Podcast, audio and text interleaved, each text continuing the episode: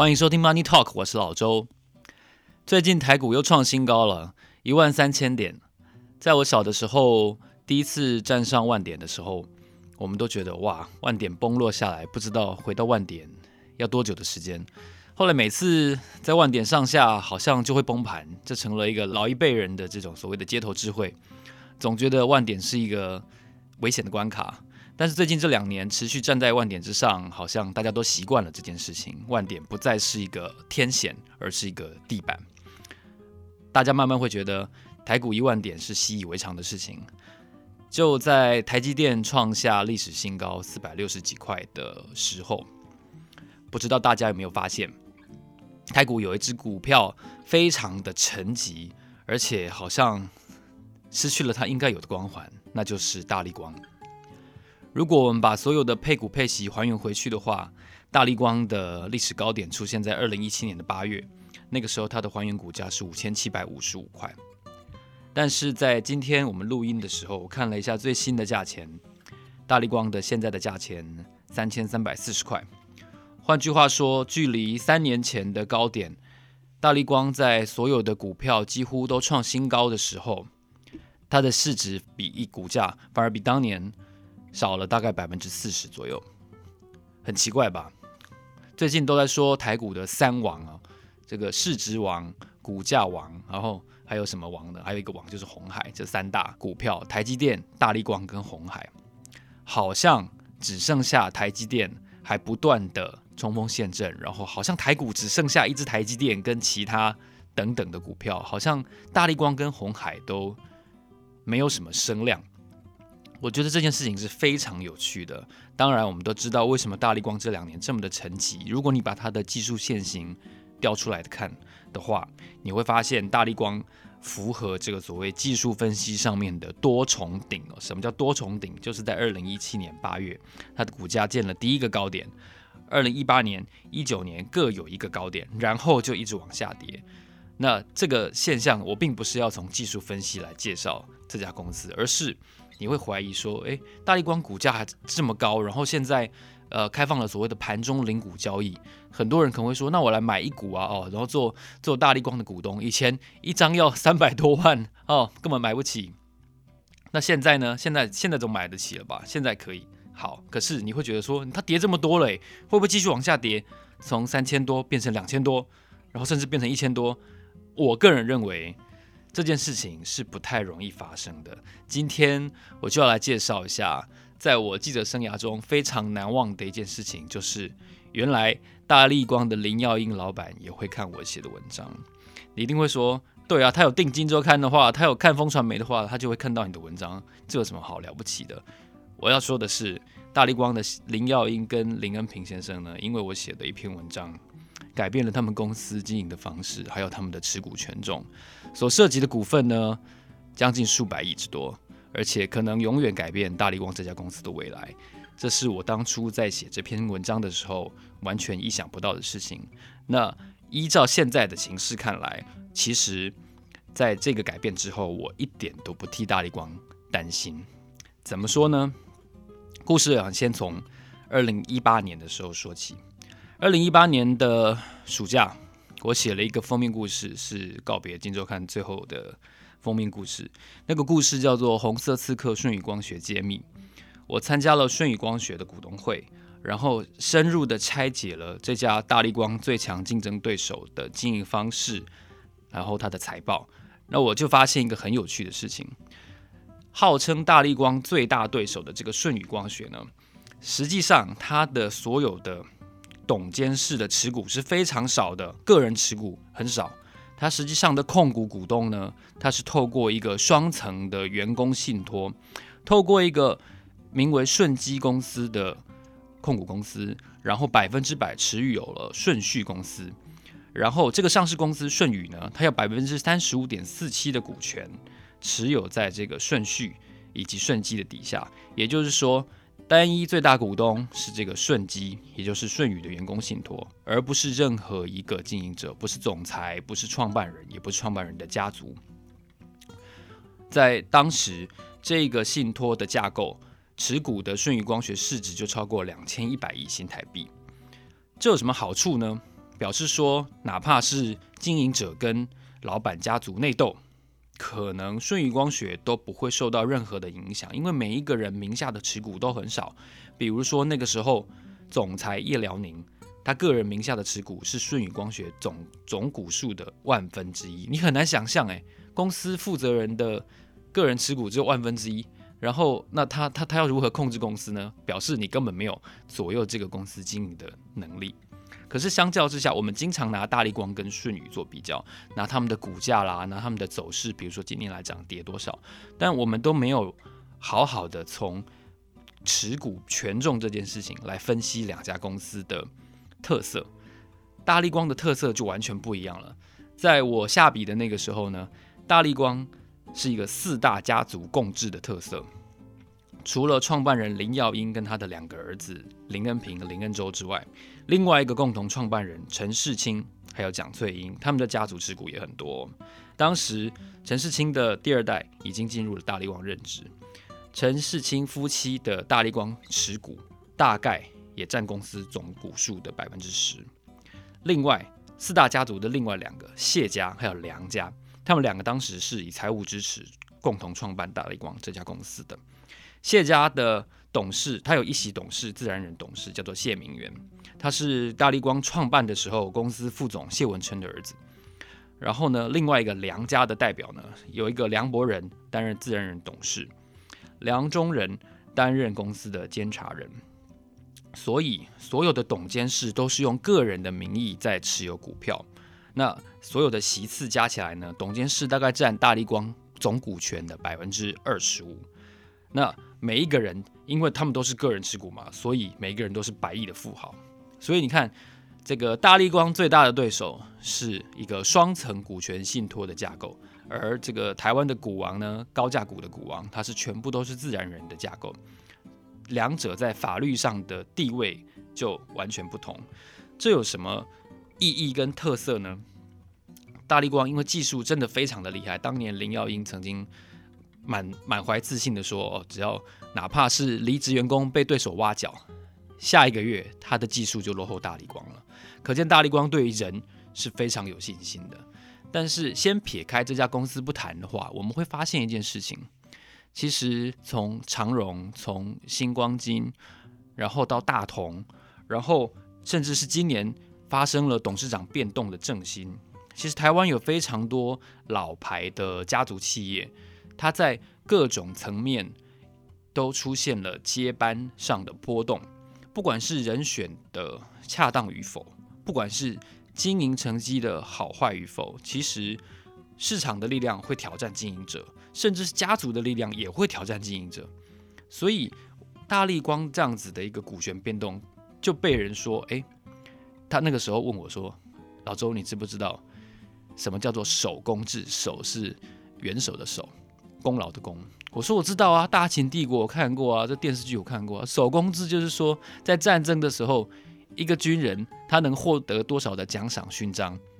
在古代秦国的时候规定，就是说你砍了多少敌人的首级，砍得越多，他的功功勋越高嘛，就是守公制就是这个意思。那他就跟我说，那你知道吗，老周，你不觉得大力光就是一个四大家族的手工制嘛？因为，呃，陈世清。家族跟林恩平他们家族两家是创办人，而且他们是拥有技术的创办人，所以他们的股权比较多。那另外两家梁家跟谢家呢，因为他们是以财务支持这家公司，所以呢他们的股权占比较少。可是因为所有的人都是自然人持股，所以哪怕哪一天好大家和睦相处好了，但是他们的下一代彼此之间可能就不会和睦相处喽。现在我们看到大力光从一九八七年创办到现在，一直是一个顺风，而且是非常出色的经营绩效的情况。两年前那个人就跟我说，如果哪一天大力光开始碰到经营的困境了，或者说成绩没有以前那么出色了，不管问题在不在公司经营团队，市场的小股东一定会挑战他，甚至是。台面上董监席次里面的人成员，董监成员也会挑战这个经营者。那你不觉得这样的话，大力光会很危险吗？然后我就说，诶，对，所以后来啊，我就把这段话，我就把它写进去我的文章里面。我就在跟读者说，即便舜宇光学经营团队哪天发生了内讧，由于个人的持股都很少，最终决策权仍然将按照信托的规范执行，公司不会上演经营权之争，预先的冲突一定会被解决，这对舜宇光学的长远经营相当重要。但是大力光万一有争端的时候，可能会沦为比拳头大小、比战功、比持股多少。所以大力光像这样子的上市贵的家族企业，大股东们应该好好坐下来讨论一下。避免哪一天因为接班的问题引发纷争，而且平白丧失了市场对他的期待，还有最重要最重要的公司的价值会蒸发。因为依照一个香港大学教授的统计哦，家族接班在企业如果是一家上市公司的话，平均来说百分之六十的公司的市值会蒸发。什么意思？就是股价会跌百分之六十。诶，你不觉得这件这件事情很恐怖吗？你如果觉得好。怎么会那么多？哪有百分之六十？你想想看，我刚刚提到的那几家公司，正兴也好，大同也好，是不是这几年都刚好遇到了经营逆风，而出现了这样的挑战？所以我觉得这样子的研究结果并不夸张。我在这个文章写出来之后，开始引发了我想不到的副作用。什么叫副作用呢？在这个文章出刊之后的三个月，大力光就开始动作了。那个时候，他们就先成立了一家闭锁性公司，然后把数千张的股票名下从林恩平、林恩洲跟林耀英父子三人的名下呢，转到了这家闭锁性公司。接着，二零一九年九月，他们又成立了另外一家闭锁性公司，两家公司，一家叫做石安，一家叫做茂裕。后来呢，茂裕把石安合并，然后只留下一家公司。那那个时候，林恩平的说法是说。爸爸认为呢，大力光林家的后代应该要不能靠卖股票来赚钱，应该是顶多只能偶尔有一些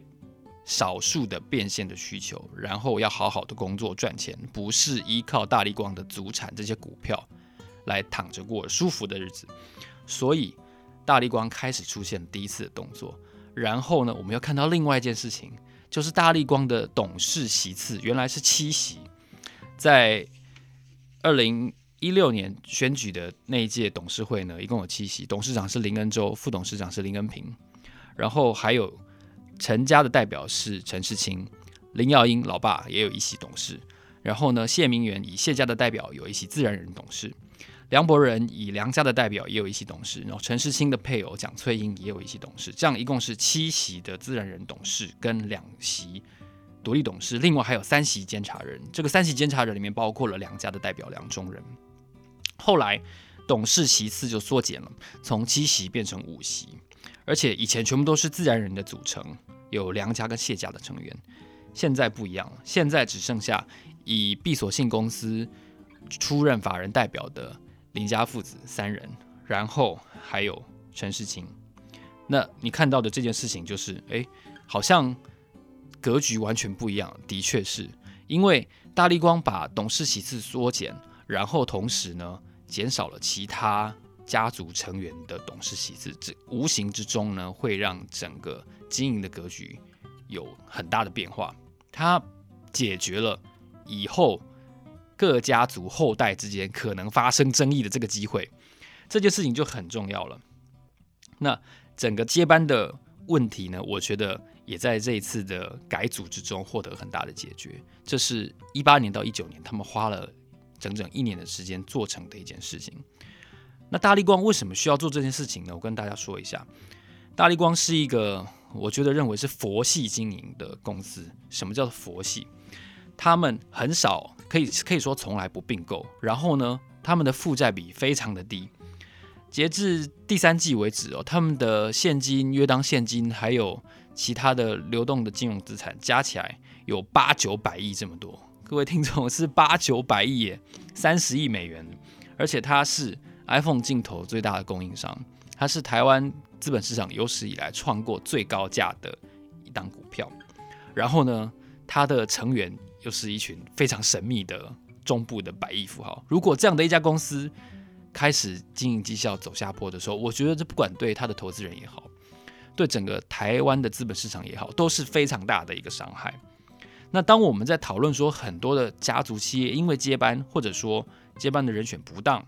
出现了动荡哦，然后变成地雷股，然后变成鸡蛋水饺股，然后开始陷入跟外部董事股东之间的一种哦争夺战的时候，我们都会觉得这种公司很可惜，它的基业被败坏了。那大立光提前为了因应这种局势，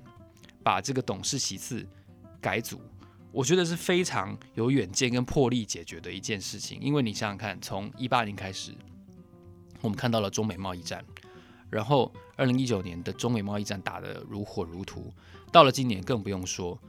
华为的禁令全面生效，然后大立光在华为高阶手机的订单一夕之间丧失了相相当一部分，然后因为疫情的关系，全球的资本市场也好，实体经济也好，受到了。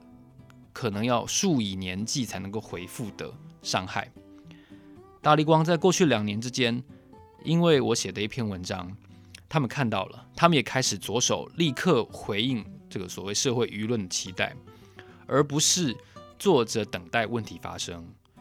这件事情跟他改愿意改变的魄力，我觉得是非常难得。当然，这也是我在写文章的时候。从来没有想到的一件事情，我没有想到我一篇文章可以撼动大立光父子三个人上百亿的股权的分配，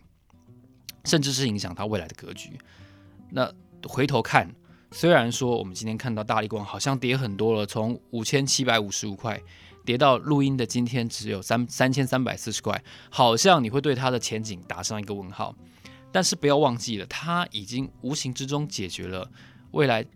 可能经营数十年。最大最大的一颗地雷就是经营权归属的问题，因为从自然人把股票这个划给闭锁性公司，我们就知道，哎，这个经营权动荡的问题应该已经解决了。所以这个文章撼动了大立光的经营权跟他的股权的分配哦，我觉得是我从业十几年来，我觉得最难得，也是相当值得纪念的一件事情。可以说，怎么说呢？对社会有一个很正面的影响吧。其实，我觉得记者有一个很大的，至少我自己质疑我自己的事情，就是好像我永远只能在新闻发生之后做一些追击，做一些调查，好像没有办法对这个社会有一有一些什么样正面光明的作用。这次我扮演了这样的一个角色，非常难得，然后也非常的珍贵，刚好也可以给所有人参考一下。可能大立光这家公司没有你想的那么悲观。逆风的日子，他们已经准备好了。这是我给大家的一个意见。如果你喜欢这集 Money Talk，你喜欢我们谈论大立光，或者说你想要听到更多关于资本市场的治理、资本市场的现象的分析，我不分析股价，我分析的是股价背后的原因。如果你想要探讨这些有趣的小故事的话呢，欢迎你到 Apple Podcast 上面留言给我们，然后告诉我们你想要继续听到。谁的故事，或者是哪一家公司的故事？接下来我们会努力的做研究，然后告诉大家这样的精彩的小故事。我是老周，欢迎你到 Apple Podcast 上面按赞、按赞、追踪、追踪，给我们五颗星。好，我们下一集见，谢谢，拜拜。